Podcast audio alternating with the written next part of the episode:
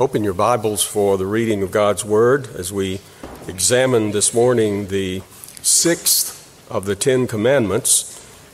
But uh, I want us to read all the way up to that point, beginning at chapter 20 of Exodus at verse 1, and we'll read down through the sixth commandment in verse 13. Exodus chapter 20 at verse 1.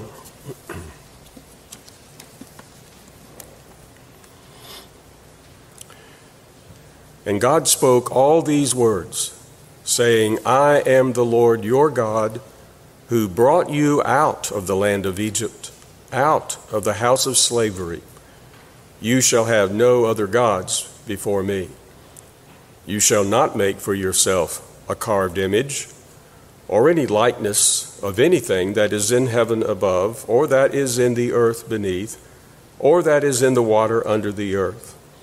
You shall not bow down to them or serve them, for I, the Lord your God, am a jealous God, visiting the iniquity of the fathers on the children to the third and the fourth generation of those who hate me, but showing steadfast love to thousands of those who love me and keep my commandments. You shall not take the name of the Lord your God in vain, for the Lord will not hold him guiltless who takes his name in vain. Remember the Sabbath day to keep it holy. Six days you shall labor and do all your work, but the seventh day is a Sabbath to the Lord your God. On it you shall not do any work, you or your son or your daughter, your male servant or your female servant, or your livestock, or the sojourner who is within your gates for in six days the Lord made heaven and earth, the sea, and all that is in them, and rested on the seventh day. Therefore the Lord blessed the Sabbath day and made it holy. Honor your father and your mother, that your days may be long in the land that the Lord your God is giving you. You shall not murder. This is the word of the Lord.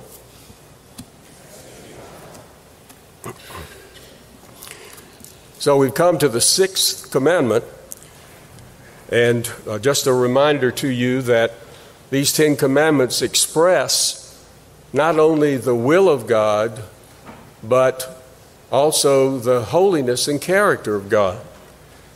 And because you and I are made in His image and redeemed by the blood of Christ, we are called upon to please and honor God, to reflect the glory of God by keeping these Ten Commandments. These Ten Commandments are a summary of all the commandments that God gives in His Word.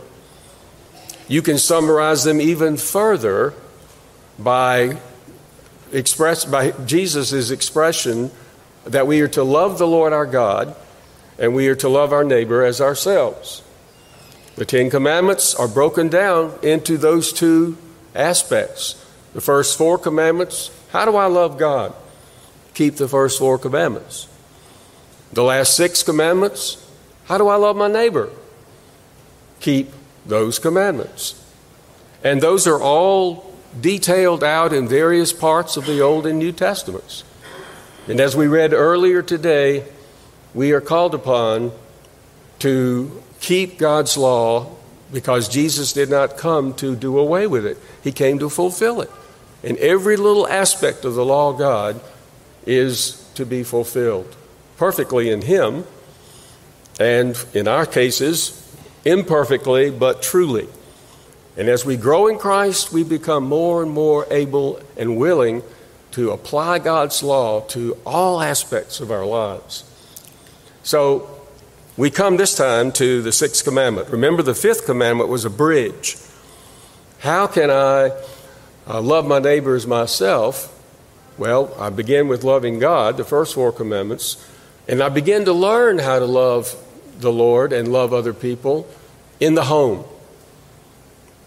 And we honor our father and mother by heeding to the authority they've given us by God and submitting to, if they're Christian parents, we submit, of course, to their teaching about the Word of God. And so now we come to this very strong commandment. And if you're like most of us, early on in your Christian experience, you begin to see more and more what the Ten Commandments are about, and you think about how you are living in the light of that. And you come to the point where you say, Oh, the sixth commandment. There's one that I don't have any trouble with. I've never murdered anybody. All right, let's move on to the seventh. And as we'll see, uh oh. Um, so every single commandment is deep, it's more profound than we often realize. And so we can't just scan through these and think, uh, yeah, I'll keep that one. No, don't keep that one. Check that one off. The more we understand the Ten Commandments, the more we learn how sinful we are. And the more we learn how sinful we are, the more we are amazed and awestruck at how great a Redeemer from sin we have in Jesus Christ. Now, very simple outline here for you. The meaning of this commandment is first. And it really is dealing with two aspects of, of uh, murder. By the way, it's murder. The word is not kill, the word is murder in the Hebrew. The Hebrew has several different terms for murder. And right here, this term is referring to, or, or for killing, excuse me, and this term is referred to uh, murder. Murder of the hand is what this law is forbidding, as well as murder of the heart. Pretty easy to figure out the murder of the hand part. That we are not to take the life of someone who is innocent of any wrong uh, that we see or perceive that they have done. It is not our place to take their lives. Now, there are times when it is appropriate to kill. Different word. It's appropriate to kill. And what are those uh, biblical uh, exceptions? Well, self defense would be one. If someone is attacking you and about to shoot you or kill you, you have uh, the right to resist that and to seek to stop that, even if it means killing the person that's about to kill you. That's legitimate, according to Scripture. If we had time, we'd go into some of that, but we we must move on. Just wars. If a nation is invading our nation, it is proper for us to defend ourselves and to kill the enemy before they kill us. And then, of course, capital punishment. We'll say a little more about that uh, in a few minutes, but capital punishment is sanctioned by God in His Word that those who have committed murder their lives should be taken as a just punishment for the wrong they have committed. So, with those exceptions in mind, we want to be focused on how we can commit murder. We can murder by the hand, as I said. You know, people can be quite clever in devising ways to murder someone. Think about all that David went through, King David, in planning for and executing the, no pun intended, executing the murder of Uriah, his general, and seeking to cover it up. Of course, he failed in that and thankfully repented of that sin. Uh, recently, uh, just a couple of weeks ago, I think, I saw on a TV program uh, about a wife who wrote a book, How to Murder Your Husband. Now, I'm not recommending that book for uh, personal reasons. I would just prefer that not be read, um, especially since we had our 50th anniversary yesterday. I think we've kind of we can move on from that. Um, how to murder your husband. Well, the story, as it unfolded, of course, uh, the program uh, deals with uh, how the, they go, went through the process of the investigation uh, of a certain murder. And it just happened to be that the woman who wrote the book, How to Murder Your Husband, her husband was murdered. really in real life. And so they, the authorities began to investigate. You know, was it this person? Was it that person? They went all the way through the program and finally came to realize, well, it was the wife. It was the wife that murdered her husband. Now, whether she was thinking about that when she wrote that book, who knows? But that's the way it worked out. So, again, I'm not recommending that book. So, the who done it uh, in that book turned out to be a she done it. So, we can be guilty of murder of the hand, but we can also be guilty on a deeper level of murder of the heart. Know, we read just a few minutes ago Jesus' exposition of this sixth commandment. You've heard it said, You shall not murder, but I tell you, do not be angry. Don't be angry. And he goes on to say, This is how serious it is. You will be guilty ultimately of breaking that commandment that would, in, would qualify you for the fires of hell itself. In other words, you can be guilty of the sin of murder in your heart.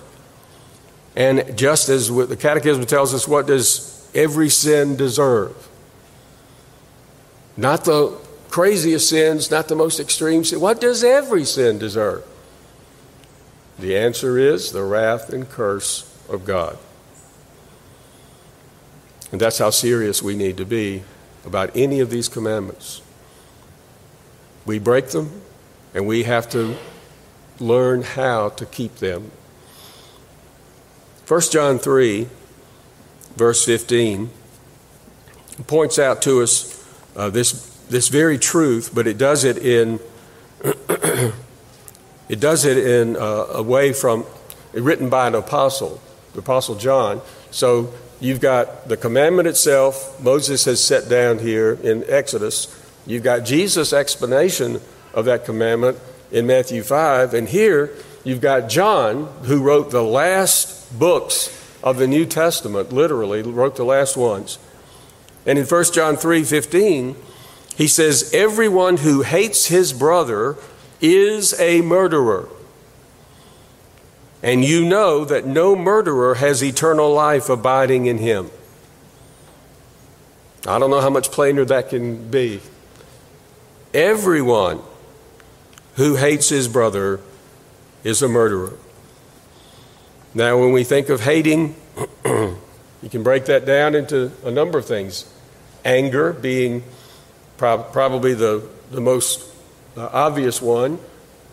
Have you ever been angry? Don't need to ask that, do I? What causes people to break this sin. Anger or, or bitterness or revenge. Our words and our actions reveal what's in our hearts when we break this commandment. What causes people to commit all the murders that we've been reading about in the news, the shootings especially? Murder of the hand is a result of murder of the heart. Jesus made that very clear uh, in his explanation of these things. In Mark 7 and uh, Matthew 15, he talks about how every sin comes out of our hearts. Out of the heart proceed all these things, including murder. And so, the real reason and the real solution, by the way, to dealing with murder is not just the external aspect of it, it's the internal aspect of it. The only way to get rid of a true murderer, inwardly and outwardly, is to deal with the inward part. Get the heart right. And then you won't have to worry about the hand part. Both are important to God. And the Christian faith is, is exclusive in drawing us all the way down to the very source of every sin in our lives including the sin of murder. It's a matter of the heart. I often repeat that old saying most of you have heard, I'm sure. the heart of the matter is the matter of the heart. And Christianity is the one that probes deep enough to get to the real problem, the source of the issue that we have. If you're angry with someone, you need to look at yourself first. Don't be pointing your finger at the other person in what you believe that they have done or not done that makes you angry. Your response to it is what you're responsible for. And you must work through that properly. Murder of the heart. And that means all of us are guilty of murder then. And there's two implications of that. One is a good news implication, and uh, one is a bad news implication. The bad news is that each of us is a murderer by God's standards. Uh, you don't get a free pass on this one. Each one of us is a murderer. Christian uh, author and counselor David Powlison has written a book called Good and Angry. Good and Angry. Obviously, you know what the subject is. And so he's got a chapter in there entitled, Do You Have a Serious Problem with Anger? And the chapter, after the chapter title, you know, you go to the page that begins that chapter. the chapter consists of one word. You ever read a one word chapter in a book? So you, you turn the page from the title of the chapter and you look at the first word, which is also the last word.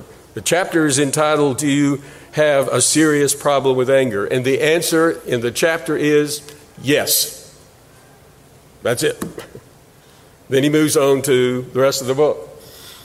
Do you have a problem with anger? yes, you do. Yes, I do. We all do. That's one of the effects of sin in our lives.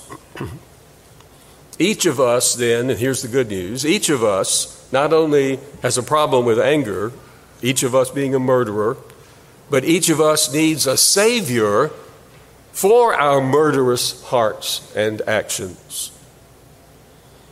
And of course, we think of what Christ's work of redemption means for us. Christ never had a problem with righteous anger, and he never had a problem with sinful anger. He was righteously anger, angry, but he never was unrighteously angry like we are. He kept the law, the sixth commandment, perfectly, and incredibly, he was declared to be guilty of a crime worthy of death. And so he was unjustly judicially declared guilty.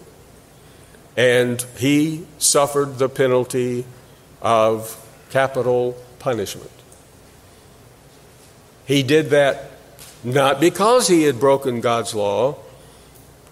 It was all a rigged deal, we know that. But he did it as a substitute for our crimes.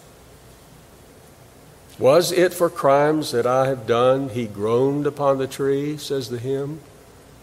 Amazing pity, grace unknown, and love beyond degree.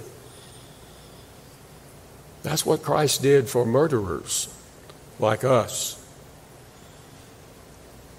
Christ transforms our hearts, causing us to love others and enabling us to to overcome and deal with our anger. Again, we, we don't deal with anger perfectly. You and I are all going to be angry again, maybe before the day is over.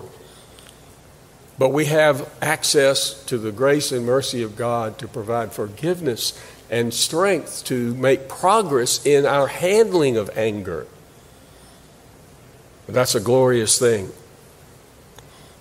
All right, moving from the meaning of this commandment, let's look at the reasons for this commandment.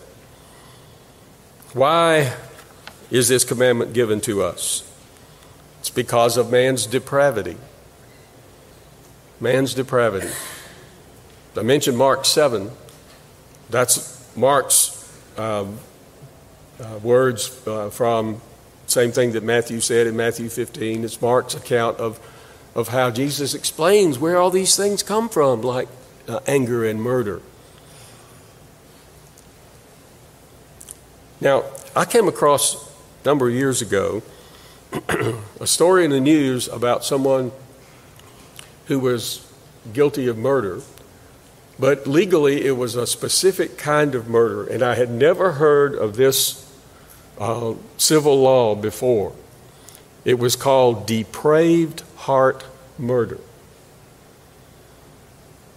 And in some way or another, it has to do with a person being indifferent to the other person to the extent that they take their life. A little bit different version. And we have second degree murder and manslaughter and those different categories. Depraved heart murder. And my thought was isn't every murder a depraved heart murder? Of course it is. But how many people in our society actually think in those terms? Why do people kill people? Well, they came from a poverty background. You know, and, and all these socio or economic uh, explanations for why people kill. They just lost their temper. And you hear about people who, uh, somebody will kill somebody else over an argument about uh, a telephone, a cell phone, or something like that, something really trivial. And you think, why would somebody kill somebody over something as trivial as that? Well, it's been led up to that point. And the person doesn't know how to deal with their anger. And they get so angry, they just explode. Well, that's not enough of an explanation. You have to go to the heart, as I've been saying. And that's what Jesus says. And so most people seem to live this, leave this biblical principle out and just try to explain why people murder in other ways. And of course, that's not going far enough. Not only because of man's depravity, but we need this commandment because of man's value. Man's value. If you murder someone, you are not just murdering an individual human being, you are murdering someone who is made in the image of God. Genesis 9 6 is where uh, we read about uh, capital punishment. And in reading about capital punishment, it explicitly says in Genesis 9 6 for in the image of God was man made.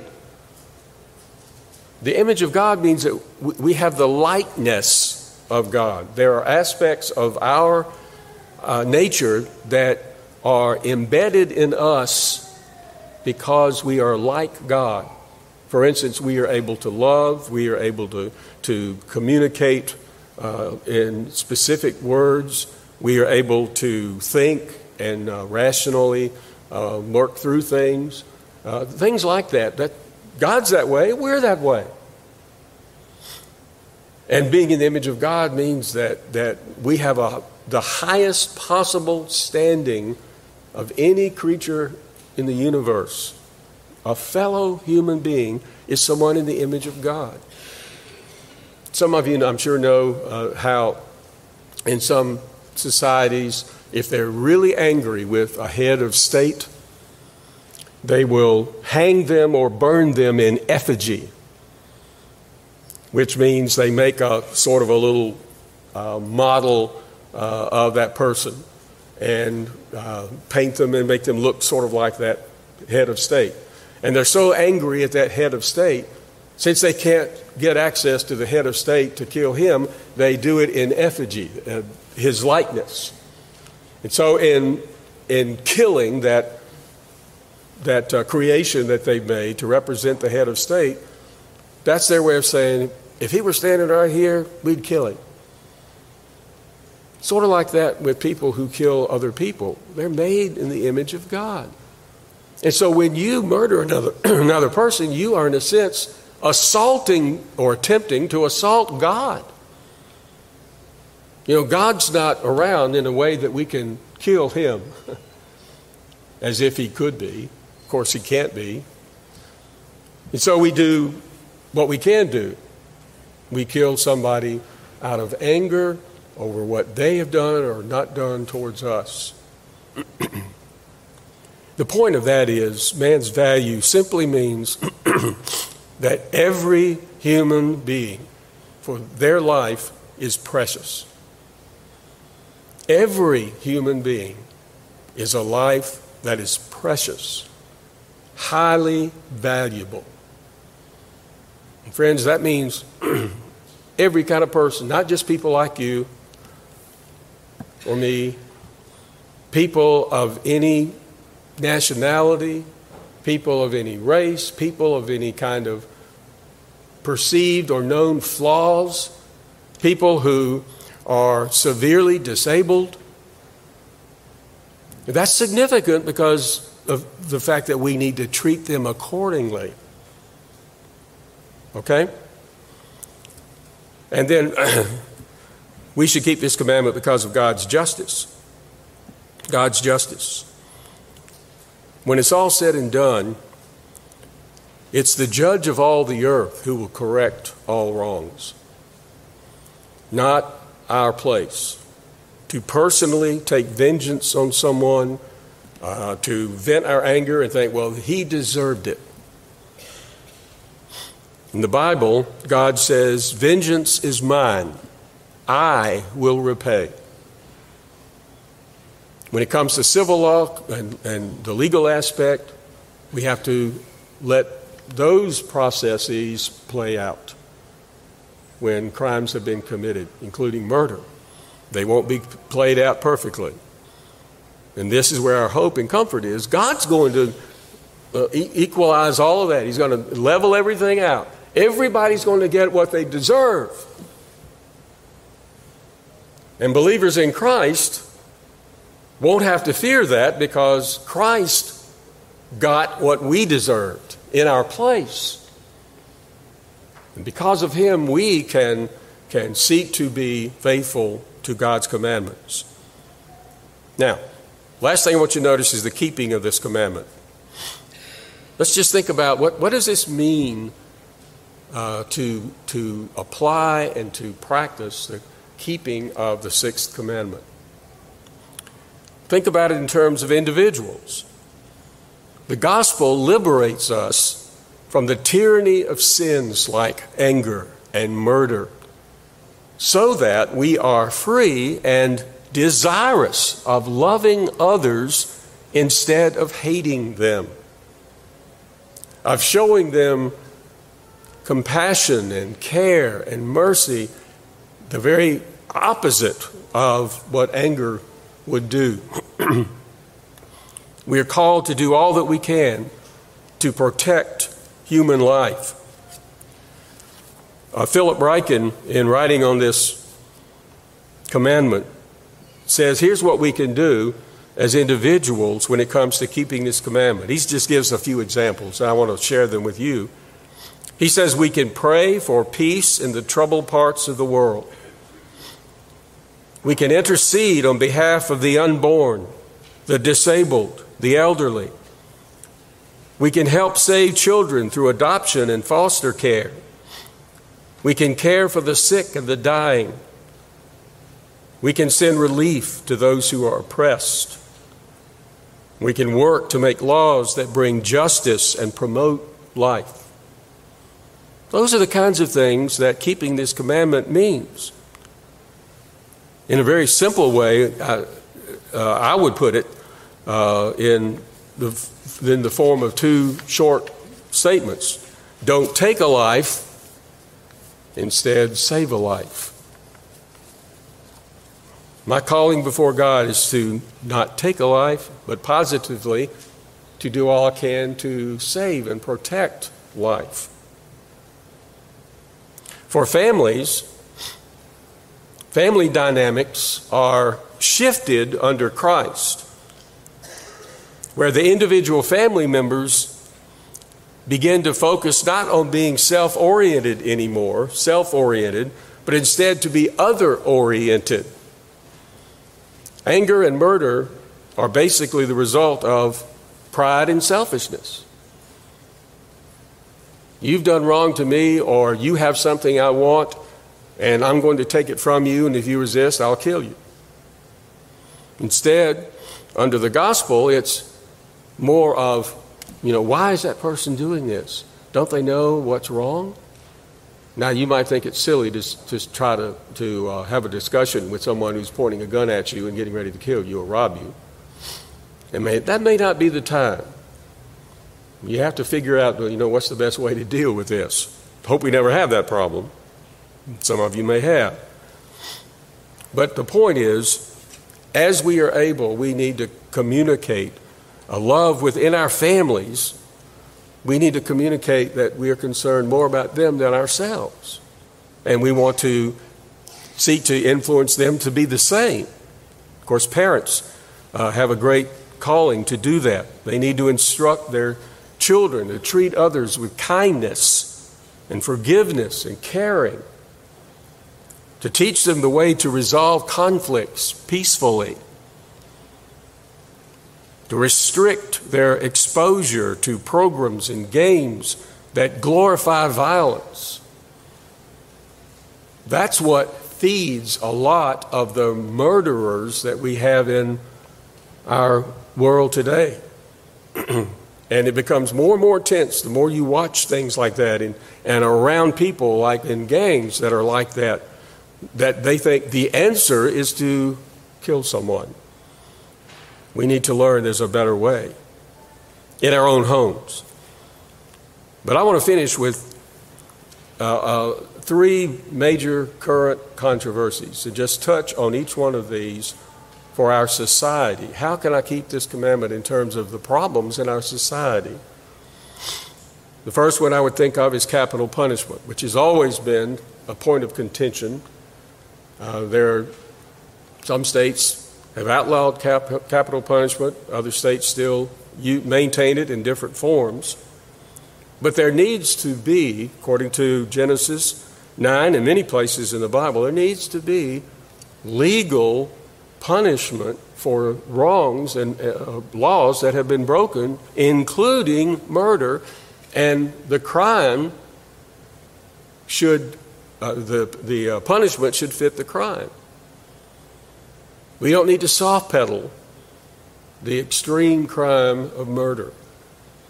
That will only well, that's injustice, and it emboldens others to commit the crime as well.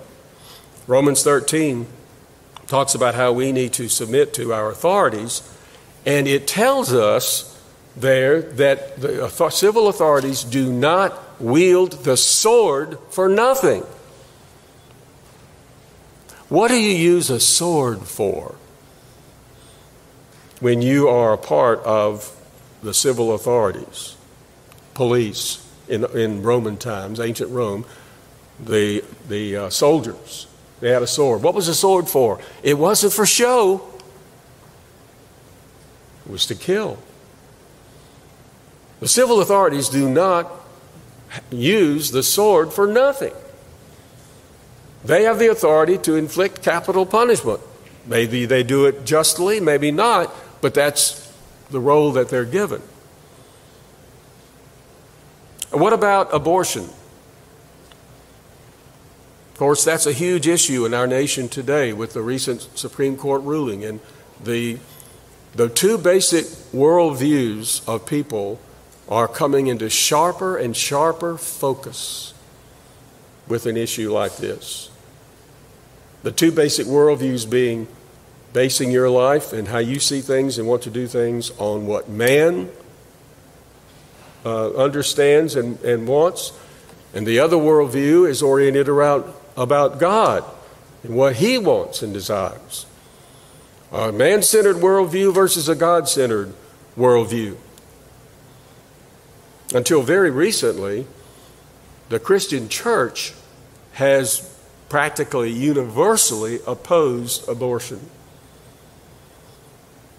Some people think well, yeah, they've done that for all these years, but it's time that we see the light and, and we've got a better way. That's been happening in a lot of issues, but this one is really at the forefront right now. Doctors take the Hippocratic oath. Hippocratic is not hypocritical, that's a different word. Hippocratic. The Hippocratic Oath is based on the Greek philosopher, ancient Greek philosopher named Hippocrates. And from ancient times, doctors have taken what's called the Hippocratic Oath, and where the doctor says, I'm going to uh, solemnly promise to do everything I can to preserve life and protect life. And it specifically has mentioned all through these centuries they will not perform an abortion. More recently, there are a number of medical schools and legal terminology that have changed the Hippocratic Oath a little bit. Guess where? The word abortion is not included. As far as I know, it's not every medical school, but it is in a lot of medical schools. And so they don't make that promise. And that's very telling, isn't it? Very troubling as well. For Bible believing Christians, human life begins at conception. A beautiful Psalm 139 tells us, beginning at verse 13, For you formed my inward parts, you knitted me. Notice he doesn't say you knitted the fetus or something like that. You knitted me together in my mother's womb. I praise you, for I am fearfully and wonderfully made. Wonderful are your works. My soul knows it very well. My frame was not hidden from you when I was being made in secret, intricately woven in the depths of, my, of the earth. Your eyes saw my unformed substance. What, what amazing words. That's one of the most beautiful passages to me in the whole scripture. How David saw who and what he was in, before he was even born. He praises God for that. The story is told, I don't know how true it is, but there were two physicians. Uh, this comes from Eric Alexander, uh, minister.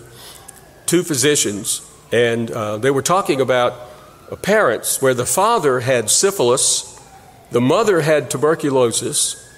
Their first child was blind. Their second child was dead. Their third child was deaf and unable to speak. Their fourth child had tuberculosis. And then she got pregnant for the fifth time.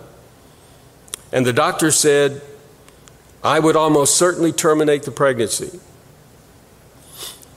That's, I'm sure that kind of thing is happening you know, all the time. Hopefully, not too often. That combination, of course, is quite rare of the diseases and problems there. But the doctor, one doctor said to the other, I probably would have certainly terminated the pregnancy. And the other doctor said, Well, if you do, the, do this, the musical world will be upset with you because you would have killed Beethoven. That description I gave you of all those children before Beethoven's birth. That was his family. We can go on and on about that. Human life begins at conception, and there, in that sense, the sixth commandment applies to the issue of abortion. And then one other issue was the issue of euthanasia and suicide. That continues to be an increasingly difficult thing that's happening. More and more people are wanting the elderly, especially, not just the elderly, when they get to a point, whatever their age, where it's determined on the on the relatives' side, and even the physician sometimes, life this life is not worthy of continuing. And my and the same thing with suicide, when a, an individual decides their life is not worth continuing, and they either kill themselves or they have someone assist them, a physician assisted suicide. But the point is, who has the right to make that call ultimately? Job said, The Lord gives and the Lord takes away. It's God's call when He wants to take us, how He wants to take us, even if that means suffering and so we have to work through that issue and not give in to the spirit of the man centered view of life in that very, very important aspect of end of life decisions. It all boils down to an issue of authority, though. Who's my ultimate authority? The world says, I'm my ultimate authority. What I think is best, how I understand it, how I see it. The Christian says, you know, my thinking is affected by sin too. I don't always pick up on what the right thing really is to do. It's hard sometimes, isn't it? So I have to look to uh, uh, a, a, an ultimate source that is absolutely reliable in all cases. That's the Lord Himself. Can you see how incredibly relevant the sixth commandment is? Not only to you personally, but to your family and to our society. We can't change everybody, of course. We can't change anybody. We can't even change ourselves without the help of the Holy Spirit working in us. So, what we are called to do is to begin with ourselves. How can I refrain from anger and replace that with compassion, mercy, love, forgiveness, whatever the situation would require? Whether our society is dominated by the foolishness of man or by the wisdom of God, that's always going to be contested in a fallen world. But here's the good news again it's into this spiritual cesspool of fallen humanity in a fallen world that Jesus Christ stepped in. He came into this messed up world to redeem it, to show that there is a glorious and better, much better way to handle our lives and the issues of our lives. Jesus came to revolutionize those who come to Him for forgiveness and for the new life that He alone can provide. Whatever happens in our lives and in our society, we still are called and able to honor Him by trusting Him and His Word, applying these Ten Commandments to ourselves and to our children. As we do, we find the peace and purpose that God and God alone gives, along with amazing blessings that come to those who love Him and keep His commandments. Let's pray. Heavenly Father, we truly are disturbed by the things that go on in this world. But we do not despair because we have the hope of Christ and we can shine as lights of the power of the gospel of grace into this dark world that thinks that God can't answer these things, that God can't provide ways to deal with the problems of life. That's the very reason Jesus came to put us right with you and to enable us to live lives that are right with, between us and others. Help us, Lord, to keep this commandment. Help us to, to uh, evaluate our own hearts and motives when we need to. Be honest before you about where we do find anger welling up. And know and remember the fruitlessness of anger so that we will find and implement a better way that you provide in your word and through your grace. We pray this in Jesus' name. Amen.